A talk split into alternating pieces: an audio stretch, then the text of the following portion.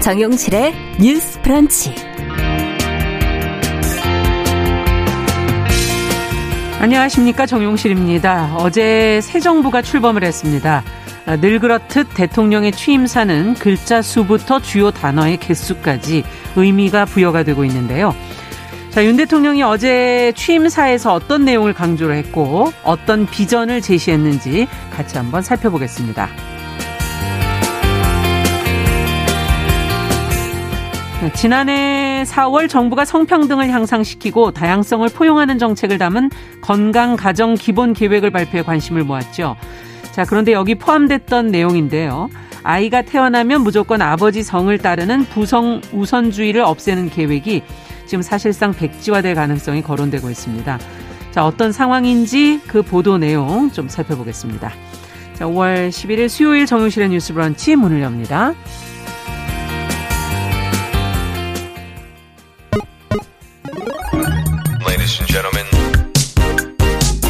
새로운 시각으로 세상을 봅니다. 정용실의 뉴스 브런치 뉴스픽. 네, 정용실의 뉴스 브런치 어제 대통령 취임식 중계로 하루 쉬고 오늘 다시 인사를 드립니다.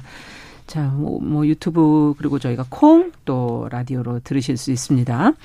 첫 코너 뉴스픽으로 시작을 해보도록 하죠. 오늘도 두 분과 함께하겠습니다. 전혜연 우석대 개공 교수님 안녕하세요. 안녕하세요. 전혜연입니다. 네, 조으론 변호사님 안녕하세요. 네, 안녕하세요. 조으론입니다. 네, 이제 어제 새 정부가 이제 출범이 됐고 어, 대통령 취임식이 열렸는데 어, 윤석열 대통령의 취임사 뭐 지금 보도에서도 많이 분석을 하고 있긴 한데요. 어떻게 어떤 내용들이 강조됐는지 먼저 조론 변호사께서 정리해 주시면 같이 한번 얘기 나눠보죠. 네, 윤 대통령이 어제 취임식을 가지고 임기를 시작했습니다. 네. 오전 11시경에 이제 여의도 국회의사당 앞에서 취임식이 진행이 됐었는데요. 네. 여기에는 국내 귀빈과 국회와 정부 관계자 그리고 각계 대표 초청받은 일반 국민 등 4만 1000명이 이제 참석을 했다고 알려지고 있습니다. 윤 대통령은 취임사에서 자유, 인권, 공정, 연대의 가치를 기반으로 국민이 진정한 주인인 나라, 음. 국제사회에서 책임을 다하고 존경받는 나라를 만들겠다고 밝혔습니다. 그는 초저성장, 대규모 실업, 양극화 심화, 사회적 갈등으로 공동체가 와해되고 있지만 네. 이런 문제를 해결할 정치는 민주주의 위기로 인해서 제 기능을 못하고 있는데 가장 큰 원인은 반지성주의라면서 각자가 보고 싶은 사실만을 음. 선택하거나 다수의 힘으로 상대를 어, 상대의 의견을 억압하는 반지성주의가 민주주의를 위기에 빠뜨리고 민주주의에 대한 믿음을 해치고 있다고 네. 지적을 했습니다. 이제 그러면서 해결 방안으로 네. 자유로운 시장, 공정한 교육과 문화의 접근 기회 보장, 국제사회와의 연대 강화, 실질적 북한 비핵화 등을 강조를 했는데요. 네. 이제 윤 대통령은 민주주의를 지탱하는 합리주의와 지성주의를 바탕으로 조정과 타협을 이뤄서 국내 외적 위기와 난제들을 해결해 나갈 수 있다면서 음. 보편적인 가치인 자유의 가치와 가치를 정확히 인식하고 재발견하겠다. 음. 과학과 기술과 혁신을 통해서 자유를 확대하겠다라고 강조를 했습니다. 네. 총 16분 정도 진행된 그렇죠. 취임사였는데요. 예. 여기에는 지금 많은 언론에서 다루고 있듯이 자유라는 단어가 제일 많이 언급됐다. 35번이나 네. 지금 언급되고 있습니다. 자유에 이어서 시민, 국민, 세계, 평화 이런 단어들이 빈번하게 음. 언급을 됐는데 반면 통합 이라는 단어는 음. 지금 한 번도 언급되지 않아서 이제 지적을 받고 있습니다. 네. 그런데 이 부분에 대해서 이제 오늘 아침 출근길에 네. 윤 대통령이 이제 통합에 대해서 말하지 않았다라고 지적이 나오고 있는데 음. 이것은 너무 당연한 것이기 때문에 음. 이제 말을 하지 않았다라고 말을 하고 있습니다. 네. 자, 취임사 두 분께서는 어떻게 들으셨는지 전체적인 내용에 대해서 좀, 어, 의견을 줘보시죠. 정, 정 교수님께 먼저 좀 여쭤볼까요? 일단은 인권을 보편적 가치로 언급을 한 거는 주목할 부분이고요. 네. 어, 자유 시민이 되기 위해서 일정한 수준의 경제적 기초 그리고 공정한 교육, 문화의 접근 기회가 보장되어야 된다는 말에는 대부분의 분들이 음, 공감을 그렇죠. 하실 것 같은데 음. 저는 다만 이 말은 일정한 부분의 자유 시민이 누리려는 권리를 누리려면 음. 경제적으로나 교육에 있어서나 문화에 있어서나 기회가 보장된다라는 것은 적어도 구조적 불평등으로 의해서 기회마저 차단되면 안 된다는 말로 해석을 음, 했습니다. 그렇죠. 예, 네. 좋은 의미인데요. 다만 윤석열 대통령이 대선 후보 시절에 음. 어 당시 후보가 또 국민의힘에서 나왔던 주장은 구조적 성차별이 없다라던가 차별은 개인의 문제 이런 발언이 나온 부분이 있거든요. 그래서 약간 네. 대치가 됩니다. 음. 그래서 전자에 나왔던 경선 시절이나 대선 시절에 나왔던 말이 좋았다는 것이 아니라 음. 지금이라도 구조적인 문제에 대해서 더 해결하려는 쪽으로 갔으면 좋겠다는 음. 저희 좀 바람이 있고요. 네. 그리고 두 번째로 양극화, 사회 갈등 해소를 언급하면서 네네. 도약, 빠른 성장을 제시를 했거든요. 네. 근데 빨리 성장하면 양극화가 된다라는 것은 제 음. 입장에서 조금 이해하기 어렵는데 왜 그러냐면 우리나라 같은 경우에 음. 7, 80년대 급속한 성장을 했잖아요. 그렇죠. 그런데 그 성장만 초점을 맞추다 보니 성장의 햇볕으로 여기어지는 곳에만 음. 이른바 그 혜택이 떨어져서 오히려 그 기간에 평균이라던가 총액을 내보면 커졌을지 음. 모르지만 음. 격차는 더 늘어난 것으로 많이 집계가 네. 나오고 있잖아요. 예. 그래서 성장이 아니라 어떤 성장이냐, 그렇죠. 분배가 어떻게 되고 있는 음. 성장이냐를 조금 더 설명을 했으면 좋았겠다라는 생각이 듭니다. 네. 그래서 또 하나는 사회 갈등 부분인데요. 도약과 빠른 성장으로 사회 갈등이라는 것도 너무 한 부분만 본 것이 아닐까. 음. 예를 들면 음. 빈부격차만 얘기한 것이 아닐까라는 생각이 드는데 우리나라의 사회 갈등이 굉장히 다층적이잖아요. 지금 그런 상황이죠. 이념 음. 갈등, 네. 젠더 갈등, 네. 세대 갈등, 음. 중앙과 지역의 갈등, 또 네. 지역과 지역 간의 갈등이 있는데 음. 이런 갈등은 사실은 성장으로 해결될 부분은 아니고요. 네. 여러 가지 우리가 어떤 사회로 갈지 사회적 대타협이라던가 음. 또는 구조적인 면에 있어서의 차별을 없애는 노력이 같이 병행이 돼야 되는 거기 음. 때문에 어, 전 개인적으로 조금 이해하기가 어렵다. 좀 이렇게 평가를 합니다. 네. 조목조목 짚어주셨는데 조 변호사님께서는 또 어떻게 보셨습니까? 네, 일단 굉장히 메시지가 명확했다라고 어, 생각을 할 수 있을 것 같습니다. 일단 자유라는 것에 대해서 굉장히 강조를 해서 음. 어떻게 보면 보수 정치의 음. 이제 근본적인 가치를 잘 표현을 했다라고 이제 이야기를 할 수는 있을 것 같고요. 네. 그 것을 주장한 이면에는 전 정권과의 차별화를 음. 이제 말을 했다라고 볼 수 있을 것 같습니다. 네. 기존 정권이 제대로 하지 못했다고 생각을 하는 뭐 경제 성장이라든지 음. 뭐 부동산이라든지 이런 부분과 관련해서 그것을 잘 하겠다라는 음. 취지로 말을 한 것 같은데 너무 이제 자유만 강조를 하다 보니 음. 교수님께서도 지적을 하셨지만 시장 경제, 자유시장 음. 경제 좋죠. 그리고 정치에 있어서의 자유민주주의 그렇죠. 좋지만 네. 이것이 발전되고 확대됨에 따라서 음. 나올 수 있는 불평등을 어떻게 해결하겠다라는 음. 것까지 더 보여줬으면은 더 좋은 취임사 그리고 네. 국민들이 더욱 더 잘 이해할 수 있는 취임사가 되지 않았을까 하는 아쉬움이 좀 남습니다. 네. 자, 뭐 취임사를 바탕으로 보실 때 이제 새 정부에게 기대되는 점 그리고 또 우려 우려가 되는 점 이 부분도 아마 생각을 하시면서 보셨을 것 같은데요. 어떤 부분이 있다고 보십니까, 정 교수님? 일단 변호사님도 음. 다시 언급을 해주셨는데 윤석열 대통령이 오늘 출근길에 음. 통합이라는 내용이 취임사에 빠졌다라는 지적 질문에 대해서 너무 당연한 것이라서 네. 빠졌다는 식으로 답변을 했다고 하는데요. 너무 당연한 건데 지금 우리나라에서 가장 잘 안 되는 부분 중에 음. 하나.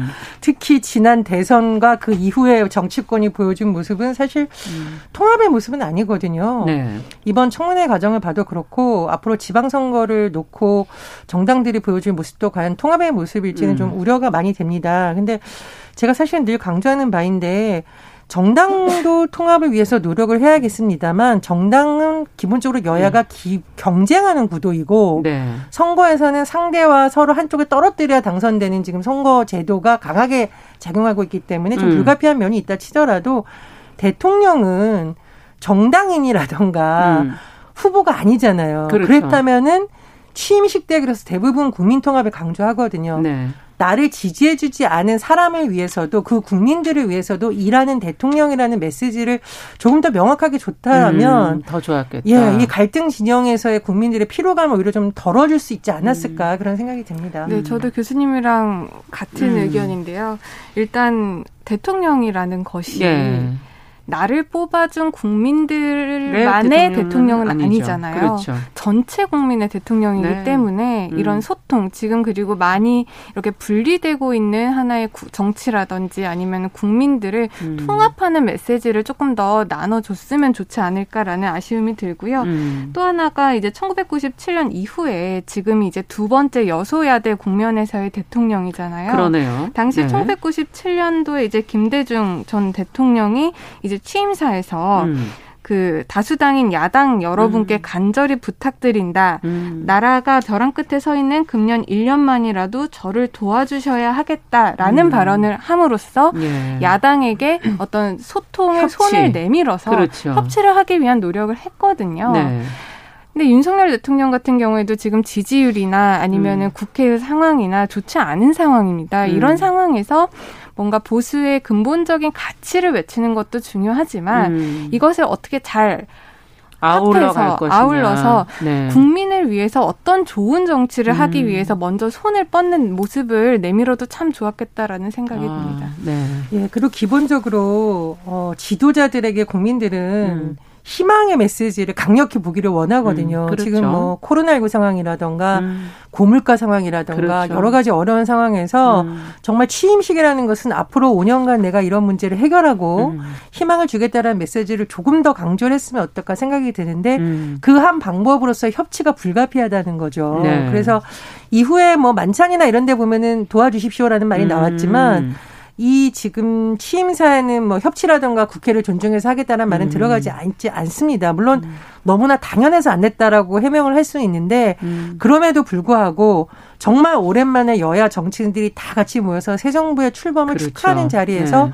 보다 강력한 그런 메시지를 던졌다면 음. 지지하지 않았던 국민들도 어제 하루만이라도 음. 좀 마음의 위안을 받지 않았을까 그런 아쉬움이 들었습니다. 네, 그리고 이제 한 가지만 더 말씀을 드리면 음. 이제 취임사에서도 그랬지만 혁신이라든지 경제라든지 성장이라든지 음. 번영이라든지 음. 지금 국민들이 원하는 어떤 비전을 제시를 하긴 했습니다. 네. 그런데 이제 다만 여기에서 좀 아쉬운 것은 구체적인 정책이 음. 지금 제시가 되어 있지 않기 때문에 음. 그 취임사를 들은 국민들이 추상적인 개념은 이제 받아들일 수 있겠으나 그렇죠. 과연 그것을 어떻게 실현하겠다라고 하는 것인지 음. 그것에 대한 구체적인 해결 방안이 뭐, 뭐 공약에선 나왔 될지 모르겠지만 지금 공약들도 많이 수정되고 있는 음. 상황이어서 음. 그런 것들을 국민들에게 좀 더 명확히 표현해주면 어땠을까라고 아. 하는 것이 이제 기대와 우려, 기대와 좀 아쉬움 두 가지로 부분이군요. 남는 네. 것 같습니다. 네, 좀 피부에 와닿는 그런 구체적인 정책들이 같이 있었으면 좋았겠다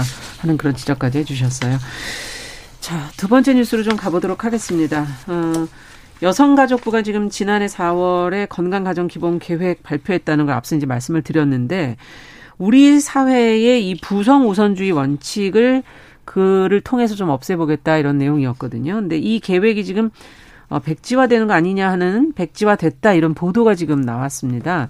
어떤 내용인지 좀 검토를 해보면서 우려되는 부분과 또 어떻게 앞으로 또 변화할 수 있을지도 같이 한번 좀 고민을 해보죠. 정 교수님께서 좀 정리해 주시겠어요? 예, 건강가족 기본 계획이라는 것은 우리나라의 가족 관련한 정책을 앞으로 5년 동안 어떻게 할지 큰 틀을 이제 음. 발표를 음. 하는 것이고요. 어, 각 부처 간의 협의를 하는데 이제 여성가족부가 좀 중심이 돼서 부처 협의를 통해서 네. 국무의 심의를 거쳐 확정이 됩니다. 그래서 지난해에 4차 건강가정 기본 계획이 발표가 돼서 수립이 되었는데요. 예. 핵심 내용은 가족의 변화를 반영해서 다양성, 보평성, 성평 등을 기본 추진 방향으로 한다는 겁니다.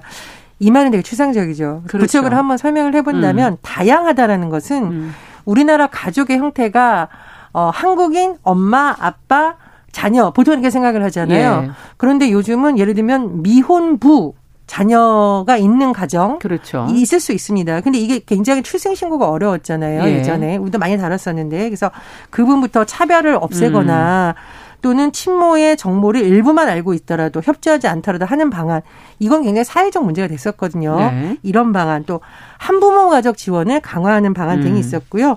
특히나 말씀해 주신 부성 우선주의 원칙을 폐기하겠다라고 밝혔습니다. 음. 부성 우선주의라는 것은 예. 우리가 쓰는 대부분의 성이 아버지의 성을 당연하게 그렇죠. 따르고 있죠. 네. 어, 그리고 그 규정을 한번 살펴보면 법적인 근거로 민법 781조 1항이 있는데 음. 자녀는 부의 성과 본을 따른다라고 되어 있고 네. 다만 부모가 혼인 신고를 할 때 엄마 모의 성가본을 따르기로 협의한 경우에는 아이에게 엄마 성을 물려줄 수 있다. 즉 혼인 신고서를 제출할 때 네. 자녀의 성본을 모의 성본으로 하는 협의를 하는가라는 조항에 예라고 기재를 해야 됩니다. 음. 안 그러면 그냥 아버지 성을 따르는, 따르는 것을 당연히. 음. 근데 문제는 뭐냐면은요. 보통 아직 아이가 생기지도 않았고 태어나지도 않았는데 음. 엄마 성을 할까 아빠 성을 할까 어까 이런 것이 아직 되지 않다 보니 음. 나중에 그러면 이 성을 바꾸겠다라고 하면은 그렇죠. 법원에 간다던가 절차가 음. 굉장히 복잡하다라는 겁니다. 네. 그래서 우리가 당연하게 여겨졌던 부성을 우선으로 한다라는 원칙을 폐기하는 쪽으로 음. 이제 법을 개정할 음. 것이라는 예견을 했었는데 이번 최근 언론 보도를 보면 음. 법무부에서는 이 민법 781조 1항을 개정하려던 계획을 중단했다고 하고요. 음. 언론 인터뷰 내용을 보면 그 이유로는 대안이 마련되지 않은 상태에서 법 개정 작업이 늦어질 수가 있고 국민적 합의가 이뤄지면 음. 법 개정 작업에 나서겠다는 것이 법무부의 계획이라고 합니다. 네. 자, 지금 말씀해 주신 부성 우선주의 폐지 계획의 백지화 어떻게 보시는지 어 우려되는 부분이 혹시 있는지 또 거기서 제고해야 될 부분은 없는지 좀 두 분 말씀 들어보죠. 조 변호사님께서 법적으로 좀 들여다보신다면요. 네, 부성 우선주의를 폐지한다라고 해서 아버지의 성을 따르지 않는 것은 아닙니다. 음. 음. 이제 아버지의 성을 따를지 어머니의 성을 따를지 협의를 해서 부모가 예. 협의를 해서 정하게 된다라는 거기 때문에 음. 어느 정도 합리적인 측면이 있다라고 보여질 수가 있고요. 지금 법무부에서는 이제 법을 개정을 하려면 네. 국민적 합의가 필요하다라는 식으로 말을 하고 있는데 사실 이 부성 우선주의와 관련해서 여러 차례 여론조사가 있었습니다. 음. 실제로 2020년에 여성가족부에서 국민 다양성 인식 조사라는 걸 했는데요. 네. 당시에 응답자의 73.1%가 이제 부성 우선주의가 아닌 부모 간의 협의로 자녀성을 정하는데 찬성한다라고 음. 이렇게 답을 했고요. 또 이제 작년 2021년 12월에도 네. 한국 여성정책연구원이 성인 2,000명을 대상으로 벌인 여론조사에서도 응답자의 68.5%가 부모가 협의해서 음. 누구의 성을 따를 수 있게 것인지. 하는지 음. 정할 수 있게 해야 된다라는 문항에 지금 찬성한 음. 것으로 집계가 됐습니다. 사실상 뭐 국민들의 합의가 있으면 법 개정이 이루어지는 거는 어느 정도 국회의원들이 할 수 있는 일이기 때문에 이 부분 음. 관련해서 국민적 합의가 필요하다 아직도 음. 라는 것은 좀 어불성설인 것 같기 때문에 그러기엔 조사 국민적 결과가, 합의에 의해서 네. 지금 기본 계획이 수립됐으면 음. 이것을 법무부나 관련 부처에서는 어느 정도 법 개정을 통해서 입법 예고를 해서 국민들의 의견을 들을 음. 수 있는 음. 절차들도 남아 있기 때문에 예, 예. 이것을 그냥 폐지하는 것이 음. 아니라 조금 더 뭐 공청회를 연다든지 예. 여러 가지 검토하는 과정을 수립하는 게 필요하다라고 생각을 합니다. 네, 정 교수님께서는 어떻게 보십니까? 예, 근데 어, 왜 굳이 그래라고 하는 분들이 있을 텐데요. 음. 그럼 왜 굳이 아버지의 성을 따라야 됩니까? 라는 음. 질문이 지금 나오는 시대가 된 거죠. 네. 우리가 당연하게 여겼던 관행이 이제 다양한 가족이 등장을 하고 사회가 바뀌다 보면 그 변화된 상을 법이 반영을 해야 되는 건데 법이 지금 사실은 쫓아가지 못하라고 있다는 것이 네. 지금 현실이라는 겁니다. 그런 부분 짚고 싶고요. 또 최근에 부부들이 이런 부분에 대해서 헌법 소원도 음. 내고 있다라고 하는데 결과가 빨리 나올지는 모르겠습니다만 좀 지켜봐야겠어요. 시간이 좀 걸릴 수 있죠. 예, 예. 네. 그리고 유엔 여성차별 철폐 협약에 부성 우선주의 폐지가 명시되어 있습니다. 네. 그러니까 이거는 뭐 음. 우리나라에서만 나오는 흐름이 아니라 전, 세계적으로 나오는 음. 흐름이다. 이런 말씀 덧붙입니다. 네, 프랑스 같은 경우에도 네. 결혼을 하면은 여자 성이 남편 성을 따라가도록 되어 있는데 네. 자녀의 성에 있어서만큼은 출생 신고를 할 때 부모가 음. 협의를 해서 어. 엄마의 성을 따를 수 있도록 이렇게도 하고 있군요. 있거든요. 네. 그리고 사실 지금 민법의 781조 1항이 예. 전에 한번 헌법 불합치 어. 결정을 받았습니다. 아. 그러니까 예전에는 자녀의 부의 성 그러니까 자녀는 부의 성과본을 따른다라고만 되어 있었습니다. 음. 그런데 이 부분 관련해서 헌법재판소에서 부성주의를 규정한 것 자체가 위헌은 아니지만 음. 부성주의를 규정을 하고 이에 대한 예외를 규정 규정하지 않는 것이 이제 위헌이다라고 음. 해서 법을 고치라는 헌법 불합치 결정을 했거든요. 예. 그래서 그 이후에 지금 단서, 조항인 그 혼인 신고를 신고, 할때 할 때. 부모가 네. 협의를 해서 자녀의 성분을 결정할 수 있다라고 했는데 혼인 신고를 할 때 아까 교수님께서도 말씀을 하셨지만 자녀의 성과 본을 아 내 걸로 할게 아니면 여자 걸로 할게라고 할 그때는 수또 아이를 아직 출산 계획이 없을 수도 그렇죠. 방법들이 많기 음. 때문에 지금 혼인 신고가 아니라 아이가 태어났을 때 실제로 이제 이름을 지을 때 음, 하자라는 신고라든지 네. 하자라는 지금 움직임이 있어서 아. 그런 식의 이제 개정안을 한번 우리가 검토를 해보자라는 입장인 거죠. 그렇군요. 지금 또 이 이 건강 가정 기본 계획 안에 또 다른 내용들도 있지 않습니까? 지금 이 내용뿐만 아니라 관련된 다른 계획들도 이런 식으로 다 같이 파, 폐기가 되는 것인지 그것도 궁금한데요. 그건 아닌 것 같습니다. 네. 예를 들면 양육비 이행 강화 내용이 들어갔었거든요. 음. 네. 그 최근에 여러 가지 강화된 내용은 진행이 되고 진행이 있는 것으로 되고요. 보고요. 아. 그리고 청소년 부모 임신 출산에 대한 것도 네. 제가 보니까 뭐 사회적으로 엄청난 반론이 없는 상태이기 때문에 정책적으로 지원하는 예산이라든가 이런 음. 것은 조금씩 늘어가고 있는 것으로 보입니다. 다만 그렇군요. 이 부성 우선주의 같은 경우에는 정부 발표에 있어서는 큰 원칙은 정해졌는데 네. 어, 이 사실상 이 법과 연관된 법무부가 어, 이걸 좀 어떻게 할지 고민이 많은 게 아닐까 그렇군요. 저는 그런 해석이 듭니다. 네. 자, 뉴스픽 조론 변호사 전혜영 교수 두 분과 함께 이야기 나눠봤습니다. 말씀 잘 들었습니다. 감사합니다. 네, 감사합니다. 정용실의 뉴스 브런치 1부 마치고 잠시 후에 돌아오겠습니다.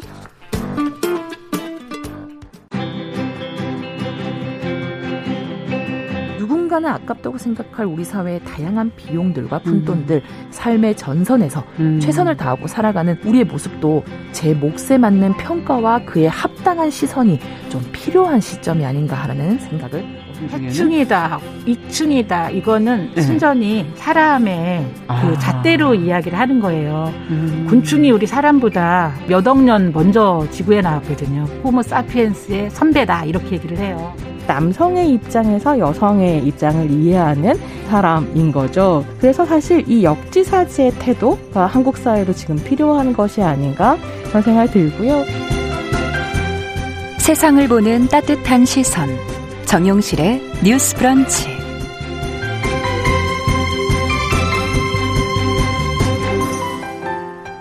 네, 정우실의 뉴스 브런치 듣고 계신 지금 시각 11시 31분입니다.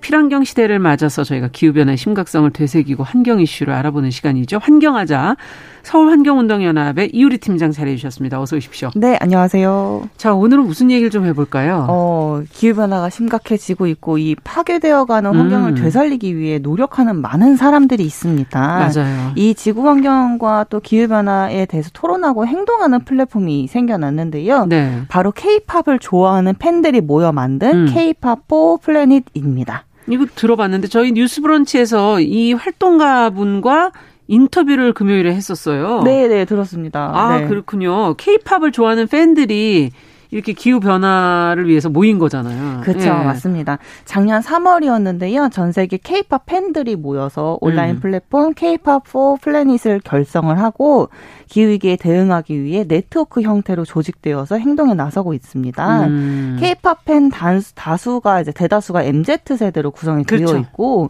또 이제 기후 위기의 영향을 가장 많이 받을 수 있는 그런 당사자성에 음. 좀 주목을 하고 있어요. 네. 그래서 또 이 기후 변화 대응에 있어서 더욱 적극적으로 활동을 하고 음. 있는 것으로 보여지고 있습니다. 맞아요. 이 기후 위기의 그 어떤 폐해를 사실 시작하게 된 게 MZ 세대들 아마 그렇죠. 피부로 느끼고 있을 거고 네. 내가 더 잘 살려면은 이거 바뀌어야 된다 이런 생각들을 갖고 계시는 것 같은데. 네.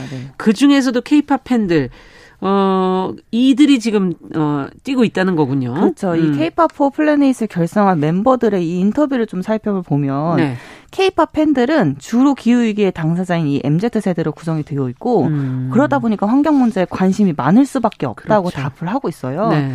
더는 이 K-팝 팬들, 이 가수들을 응원을 하면서 죄책감을 느끼고 싶지 않다는 어. 거예요. 이러한 팬들의 목소리에 이제 엔터테인먼트 사에서 이제 응답을 해야 될 때다라고 적극적으로 얘기를 하고 있더라고요. 그러니까 이제 지금 대상이 엔터테인먼트사도 변화해라 이런 지금 얘기를 한다는 거군요. 그렇죠, 맞습니다. 이게 네. 작년 7월에는 죽은 지 구에는 K-팝도 없다 라면서 엔터테인먼트사의 아. 이제 실물 앨범 대신에 디지털 앨범이나 친환경 선택지를 좀 팬들에게 제공해달라고 적극적으로 요구를 한 바가 있었어요. 실물 앨범이 아닌 디지털 앨범. 그렇죠. 여러분들 이제 잘 아시는 앨범이 거의 대부분 플라스틱으로 이제 그 포장이 CD를, 사실 엄청 크게 돼 있죠. 그렇죠. 네. CD를 네. 이제 보호하기 위해서 플라스틱을 네. 많이 구성하고 있고 또 심지어 아. 그 이제 해당 아티스트의 이제 사진들을 막 수록하기 위해서 아. 되게 크게 포장이 되어 있는 맞아요. 것들을 많이 볼 수 있었을 텐데 네. 이런 앨범이나 굿즈 같은 거를 판매를 할 때 플라스틱 음. 포장을 좀 최소화해 달라. 아. 그리고 또 공연을 할 때 콘서트를 할 때 탄소 배출이 적은 공연을 하기를 원한다라고 팬들이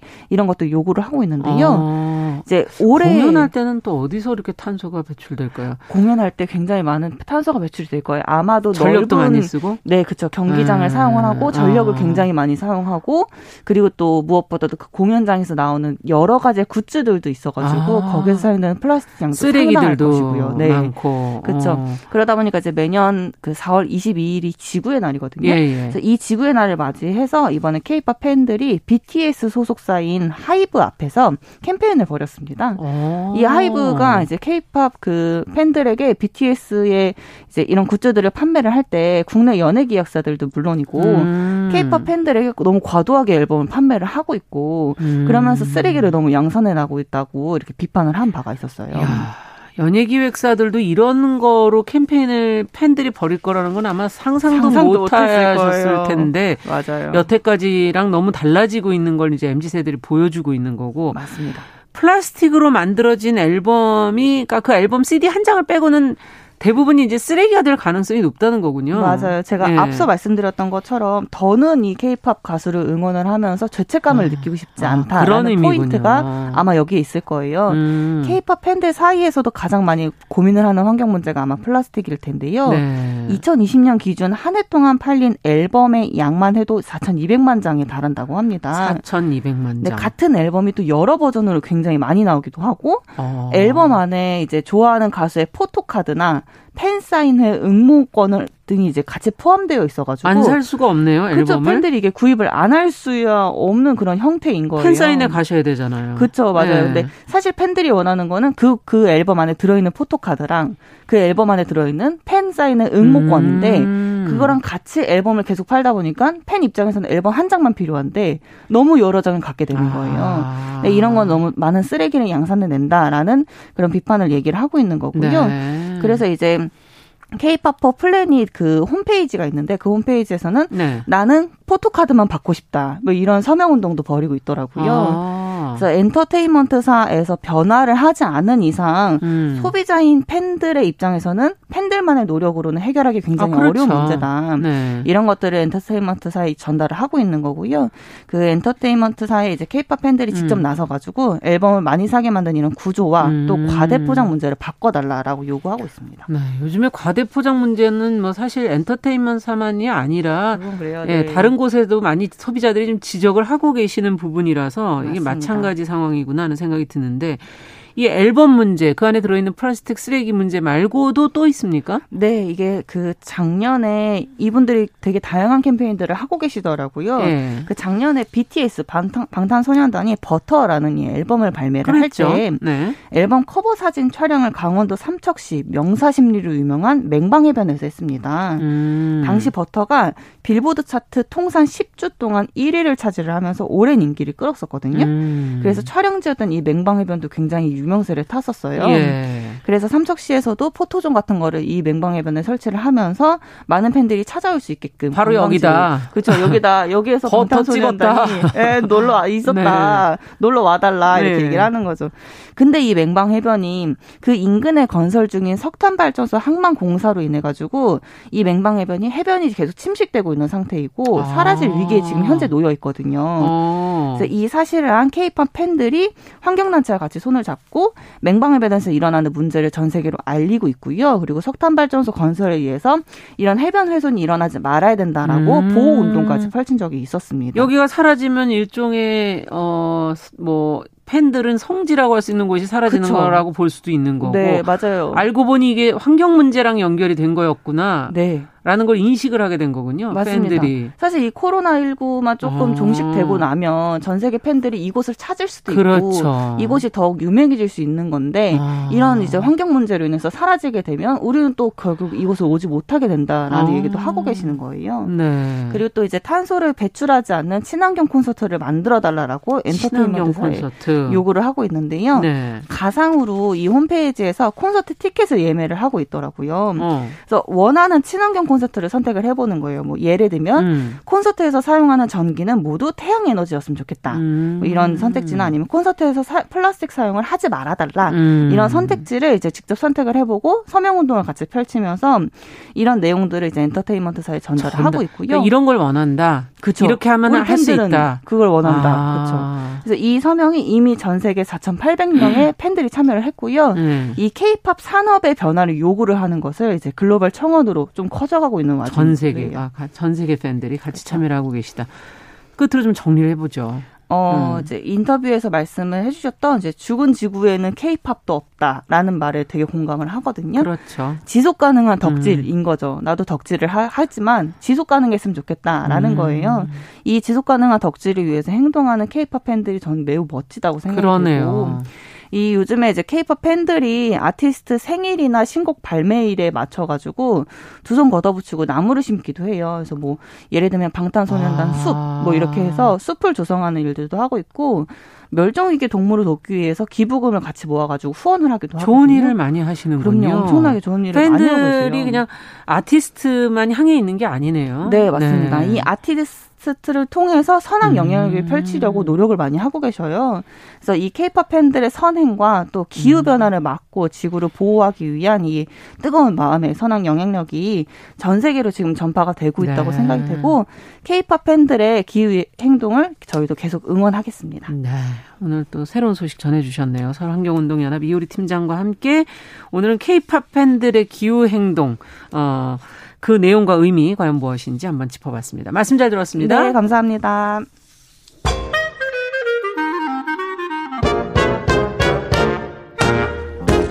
모두가 행복한 미래. 정용실의 뉴스 브런치.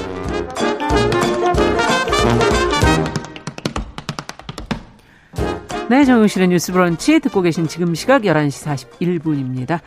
자, 이번에는 대중매체와 사회문화 현상에 관한 이야기 좀 나눠보죠. 선희정의 문화비평. 오늘도 선희정 문화평론가 자리해 주셨습니다. 어서 오십시오. 네, 안녕하세요. 자, 뭐 얼마 전에 연예인 하리수 씨가 보도가 많이 됐어요. 네, 그렇습니다. 차별금지법 제정 촉구 기자회견장을 찾아가지고 아, 많은 분들의 관심이 쏠렸는데 어떤 자리였는지 어떤 발언을 했는지 어, 그 내용을 좀 전해주시죠 오늘은. 네, 국회 앞에서 평등 텐트촌이 열렸고요. 음. 지금 차별금지법 제정을 촉구하는 당신 농성이 31일째 진행이 되고 있습니다. 네. 많은 사람들이 이 사실을 알리기 위해서 목소리를 높이고 있는데요. 음. 하리수 씨 역시 여기에 동참을 한 겁니다. 음. 우선 지난 4월 27일에 하리수 씨는 민주당과 국민의힘 지도부에 면담을 요청했는데요. 네. 이 면담 요청서에서 성소수자는 오랜 세월 부당한 차별을 전면에서 마주해 왔고 음. 차근법 제정에 반대하는 혐오 세력의 주된 공격 대상이었다라고 음. 말하면서요. 차별받아 마땅한 존재는 어디에도 없다. 차별금지법 제정은 그 자체로 헌법 정신 구현이다라고 음. 말했습니다. 이어서 이제 4월 28일에 네. 국회에서 열린 차근법 제정을 위한 비상 시국 선언 기자회견에도 예. 참석을 했습니다. 음. 하리수 씨의 이런 동참이 어떻습니까? 활동가들에게 힘이 좀 됐을 것 같은데요. 네, 이게 차근법 음. 제정 운동이 15년이나 됐거든요. 네. 그래서 정치인들이 매번 제정한다, 제정한다 하면서 약속을 어겼고 그렇죠. 아무리 다양한 활동을 음. 해도 사실 제정이 안 됐기 때문에 단식을 선택하게 된 이런 상황입니다. 그렇죠. 그래서 시민들 입장에서는 굉장히 지칠 법한 일인데요. 음. 하리수 씨가 대중적으로 영향을 가진 인플루언서로서 네. 당당하게 이제 앞에 나서서 이야기를 하신 거고 음. 요 모습 덕분에 활동가들뿐만이 아니라 시민들 사이에서도 힘과 용기를 얻었다라는 음. 반응이 이제 많이 나왔습니다. 네. 또 하리수 씨의 어떤 단단함 같은 것들이 영감이 어. 되었던 것도 같고요. 네. 무엇보다 하리수 씨 덕분에 언론 보도가 확 늘어서 아, 확실히 이슈를 몰고 다니는 어. 영향력이 있는 분이구나 싶었습니다. 그러네요. 정말 말씀해 주신 것처럼 뭐 외모도 화려하고 어디서나 당당한 모습을 이제 보여주고 계시지만 네. 지금 이런 어, 발언들의 내용을 곰곰이 들어보면 그 이면에는 트랜스젠더 연예인으로서의 어떤 고민 네. 또 개인으로서 살아온 삶에서 부딪혔던 그런 상황들 네. 이런 것들 어려움들이 이제 그 안에 묻어 있는 게 아닌가 하는 생각도 들고요. 네, 그런 네. 개인적인 경험들 때문에 또 이런 자리에서 음. 공적 발언을 하신 것도 같은데요. 이날 기자회견에서 하리수 씨는 음. 아주 개인적인 어떤 이야기를 예로 들면서 어. 한 사회에서 시민이 경험하게 되는 차별의 성격을 음. 정말 정확하게 설명을 하셨어요. 음. 내용은 이런 이야기였습니다. 예전에 다리를 다쳐서 한 6개월 음. 정도 휠체어를 타고 목발을 짚으셨다는 음. 거예요. 그런데 그러다 보니까 버스를 타기도 어렵고 그렇죠. 또 목 발을 짚고 있으면 택시가 안서 그냥 맞아요. 지나가고 이랬다는 거죠. 음. 게다가 첫 손님이 여자라면 재수가 없다면서 음. 택시 승차 거부를 하는 일도 뭐 있었다고 합니다. 네, 있어 왔었던 예. 일이잖아요. 예. 그래서 하리스 씨가 이렇게 얘기해요.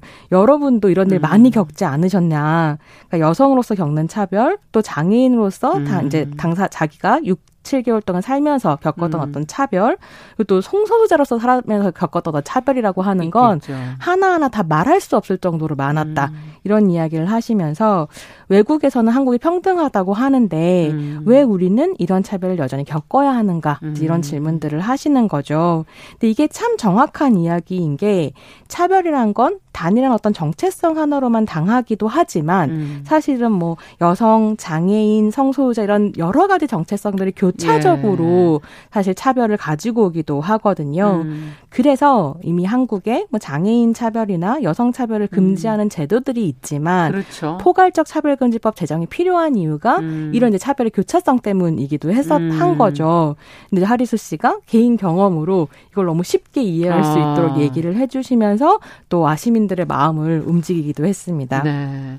사실 우리나라에서 이제 가장 이름이 알려진 트랜스젠더 연예인이기 때문에 하리수 씨 언제 등장 언제 등장을 하셨었 지? 네. 지금 뭐 어떤 활동하고 계시지 이런 것도 좀 개인적으로 궁금하네요. 네, 이 첫 데뷔가 네. 정말 인상적이었었는데요. 꽤, 꽤 시간이 지났죠. 2001년이었습니다. 아.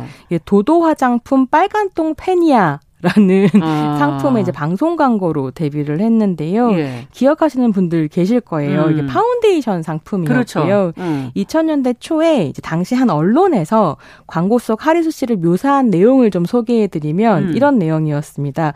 어깨까지 내려오는 긴 생머리, 음. 갸녀린 몸매, 여자도 반할 정도의 미인형 얼굴, 음. 정장 스커트 차림. 이 모든 것은 한치의 의심도 없이 그를 여자로 인식하게 해준다. 음. 이게 이제 당시 이해 수준에서의 어떤 묘사인 건데요. 네. 이런 외모를 한 하리수 씨가 카메라를 정면으로 바라보고 음. 노랫소리가 들립니다. 광고 음. 안에서. 원숭이 엉덩이는 빨개, 음. 뭐 빨가면 거짓말, 제가 노래까지 빨가면 거짓말 뭐 이런 노래가 네. 흥얼흥얼 네. 흘러 나오는 거죠. 네. 그리고 하리수 씨가 고개를 살짝 들면서 아. 침을 삼키면 어. 일반적으로 남성성의 상징으로 여겨지는 Adam's apple 그렇죠. 네, 목울대가 음. 싹 두드러집니다. 음. 그리고 그, 그 광고의 카피가 새빨간 거짓말이었던 음. 거거든요. 무슨 거짓말을 했냐? 우리 회사의 파운데이션을 쓰면 음. 남자도 여자처럼 보인다. 그렇죠. 여자보다 더 여자 같은 여자의 등장. 이런 아. 식의 아. 컨셉을 가지고 있었던 광고였고요. 아. 이 광고가 나오면서 한국 사회가 완전히 발칵 뒤집어졌습니다. 음. 진짜 파격적 이라는 그렇죠. 평가를 받았었고요. 예. 근데 지금 돌이켜 보면 음. 이건 트랜스젠더에 대한 편견으로 만들어진 광고이기도 했었던 거죠. 그러네요. 지금 만약 이런 광고 나온다면 이건 네. 또 문제가 될 굉장한 만한. 비판을 받을 텐데요. 하리수 씨가 계속 말해 왔었던 것처럼 음. 여자보다 더 여자 같은 것이 아니고 음. 남자가 여자가 된 것이 아니라 음. 여자였었던 건데 음. 이걸 이제 광고 컨셉트로 잡았었던 거죠. 음. 게다가 그 광고에 등장하는 목을 때가 하리수 씨의 목울대가 아니었었고요. 그럼 거짓이군요. 그걸 이제 CG로 합성한 이미지였었던 아~ 거죠. 이 반전 효과, 새빨간 거짓말이란 컨셉트를 살리기 위해서, 위해서. 가지고 온 설정이었던 거고, 어~ 이 광고 컨셉트 자체가 사실 하리수 씨 본인에게는 상처가, 상처가 되기도 했다고 전해집니다. 아~ 근데 이제 당시에 엄청난 센세이션을 불러일으켰었던 것은 사실이었고요. 음. 이렇게 인기가 막 올라가다 보니까 당시에 이제 인기를 구가하고 있었던 터보라는 그룹 기억하실 네, 거예요. 네. 네, 터보 뮤직비디오 주, 여주인공으로 출연을 음. 하기도 했고 이어서 1집 앨범인 템테이션을 내면서 아. 가수 데뷔를 그렇죠. 하게 됩니다. 그리고 그 2001년 같은 해에 영화 노란머리 2에서도 주연을 아. 맡았고요. 그래서 이제 굉장히 이슈를 몰고 다니는 연예인이. 예, 연예인이 되게 되고 음. 최근까지도 앨범 내면서 음. 가수이자 예능인으로서 활발하게 그렇죠. 활동하고 있습니다. 네. 20년이나 됐군요. 벌써 시간이 네, 그렇습니다. 빠르게 지나갔네요. 어떻게 보면. 근데 그 데뷔 당시 20년 전이니까 네. 대중들의 반응은 어땠을까요? 정말 지금하고는 격세지감이지 않을까 하는 생각도 드는데. 이게 그 하리수 씨 이름이 예. 핫 이슈 에서 와서 그 말하기 편하게 하리수인 하리수. 건데 아. 그야말로 핫이슈였습니다. 아. 그러니까 국내에서도 주목을 받았을 뿐만이 아니라 뭐 일본 언론 같은 경우 음. 한국까지 찾아와서 사실 한국이 젠더 이분법과 남성성 여성성에 대한 음. 편견이 굉장히 강한 사회인데 음. 하리수가 이렇게 이슈가 된다는 것이 한국 사회의 어떤 변화를 보여주는 것이 아닌가. 그 전과는 달라졌다. 네, 라고 네. 하는 내용을 취재할 정도로 사실은 큰 화제를 음. 불러일으켰었고요. 당시에 영화 촬영장에 팬들과 취재진들이 계속 몰려와서 맞아요. 촬영이 예, 계속 중단이 될 정도로 예. 사실 인기를 누리기도 했습니다. 그 당시에 KBS에도 많이 왔다 가셔가지고 봤던 기억이 나고 네. 그 당시에 항상 기자들이 이렇게 따라다녔던 모습도 지금 생생하네요. 그래서 네. 이런 일화도 음. 있더라고요. 한 이제 방송사에서 예. 음. 예능 프로그램을 찍었는데 음. 같은 날 방송되는 다른 방송사에서 하리수가 출연한다라는 네. 소식을 듣고 미리 찍었던 걸 폐기하고 음. 하리수 씨를 섭외 해서 다시 찍어서 경쟁을 붙이고 그렇죠. 이런 일이 있을 정도로 화제를 일으켰었던 네. 그런 사람이었습니다. 그러다 보니 하리수 씨의 활동이나 행보 자체가 사람들의 관심이고 또 상징성이 아무래도 만들어질 수밖에 없는 그런 상황이었겠네요. 네. 네. 네. 그렇게 보니까 사실 너무 오랫동안 음. 혼자서 트랜스젠더의 이미지를 과잉 대표하면서 그러네요. 또 버겁고 힘드시지 않았을까? 음. 트랜스젠더 가시성이 더 확장되어야 하리수 개인이 짊어지고 있는 그렇죠. 이 짐도 예. 좀 가벼워지지 않을까? 이런, 이런 모습도 생각이. 있고 저런 모습도 있다는 걸 사람들이 또 아실 필요가 있는 건데. 네. 제가 예. 그래서 이번에 방송 준비하면서 음. 너무 오랜만에 하리수 씨가 출연하셨던 나왔던 인간극장을 다시 봤는데요. 아. 거기에 그런 얘기가 나와요. 그러니까 굉장히 본인은 털털한 성격인데 아. 내가 사실 다리를 조금만 넓게 벌리고 앉으면 그러니까 그냥 다른 여자 연예인이 그렇게 앉으면 아 털털하다 할 텐데 아. 내가 그렇게 앉으면 봐라 쟤 아직 남자다. 이렇게 얘기하기 때문에 앉는 것도 서는 것도 훨씬 더 신경을 쓰게 되고 아. 그렇게 신경을 쓰다 보니 성격도 바뀌었다 이런 이야기 하시거든요. 아. 그래서 어떻게 보면 사회가 강요하는 또 여성성을 음. 연기하고 수행하면서 이제 달라지는 이런 모습도 있었던 것 같고 얼마나 부담스러우셨을까 이런 생각도 음. 들더라고요. 그러네요. 지금 하리수 씨의 경우는 그래도 대중에게 정말 널리 알려지고 또 어려움 속에서도 어쨌든 활동은 굉장히 어, 활발하게 해오셨는데 다른 트랜스젠더 연예인들을 또 생각해 보면 관심을 잠깐 받다가 뭐 네. 지금은 아예 뭐 대중 속에서 잊혀져 버리는 네. 그런 존재가 되기도 하거든요. 이게 충분히 트랜스젠더 가시성이 확보되지 않은 사회이기 때문에 음. 트랜스젠더 연예인이 등장하면 그냥 이슈로만 그 정체성을 소비하고 네. 또 잊어버리고 하지만 편견은 여전하고 음. 이런 식의 척박한 환경들이 좀 있는 것 같아요. 그런 편견들 때문에 사회적 위치가 취약해지면 음. 또 연예계에서 막 부당한 일을 겪으셔가지고 정말 학을 떼고 도망을 가시는 음. 분도 계시는 것 같고 그런데 그렇지만 조금씩 조금씩 변화하고 있기 때문에 음. 하리수 씨처럼 화려한 연예인의 삶을 사는 분은 아니라고 하더라도 배우나 가수로서 자신의 음. 자리에서 꾸준히 활동을 하고 있는 분들도 계시고요. 네. 또 최근에는 레거시 미디 미디어 뭐 혹은 올드 미디어에서는 뭐 여전히 음. 트랜스젠더 연예인이 많지 않지만 너튜브 같은 뉴 미디어에서는 아. 트랜스젠더 활동가들이 아, 활동하시는 VJ들이 굉장히 많이 예. 등장을 하고 있어요. 음. 인플루언서들이 사랑을 받고 있고 이게 연예계에서는 트랜스젠더 여성이 보통 주목을 많이 그렇죠. 받지만 네. 트랜스 여성뿐만이 아니라 트랜스 남성들도 네. 너튜브에는 자기 채널을 가지고 활동을 하고 아. 있습니다. 아. 덕분에 트랜스 가시성이 좀 확대되기도 했고 사회적 인식도 많이 달라지면서 음. 그 트랜스 당사자들에게 힘을 주고 있기도 합니다. 네. 정말 이게 좀 어떤 차별과 혐오로 고통받지 않으면서 이런 분들도 오랫동안 좀, 어, 꾸준하게 이렇게 활동을 하시는 모습을 볼 수 있으면 좋겠다 하는 그런 생각도 들고. 네. 우리가 그때 방송에서 한번 엘리어 페이지 얘기 했었던 네, 게 갑자기 그렇습니다. 떠올라요. 어, 우리하고 어, 그래도 문화적으로 저희가 접근 가능한 미국의 경우에도 사실 이런 연예인들이 제대로 막 많이 활, 활발하게 활동하고 있잖아요. 네, 조금씩 네. 조금씩 활동이 늘어나고 네. 있는데요. 2021년에 좀 주, 주목할 만한 의미 있는 일이 음. 있기도 했어요. 트랜스젠더 배우인 미카엘라 제이 로드리게즈가 음. TV 드라마 포즈로 에미상 여우주연상 아. 후보에 아. 오르게 되거든요. 이 일은 헐리우드 트랜스젠더 여성을 위한 돌파구라는 평가를 음. 받기도 했습니다. 사실 그러니까 헐리우드는 그렇다고 해도 여전히 트랜스 혐오적이고 음. 트랜스젠더 캐릭터를 시스젠더 배우가 연기하면서 음. 연기상 후보에 오르거나 상을 받는 일들이 많았거든요. 아. 그러니까 한국에서도 비슷한 일이 있었는데요.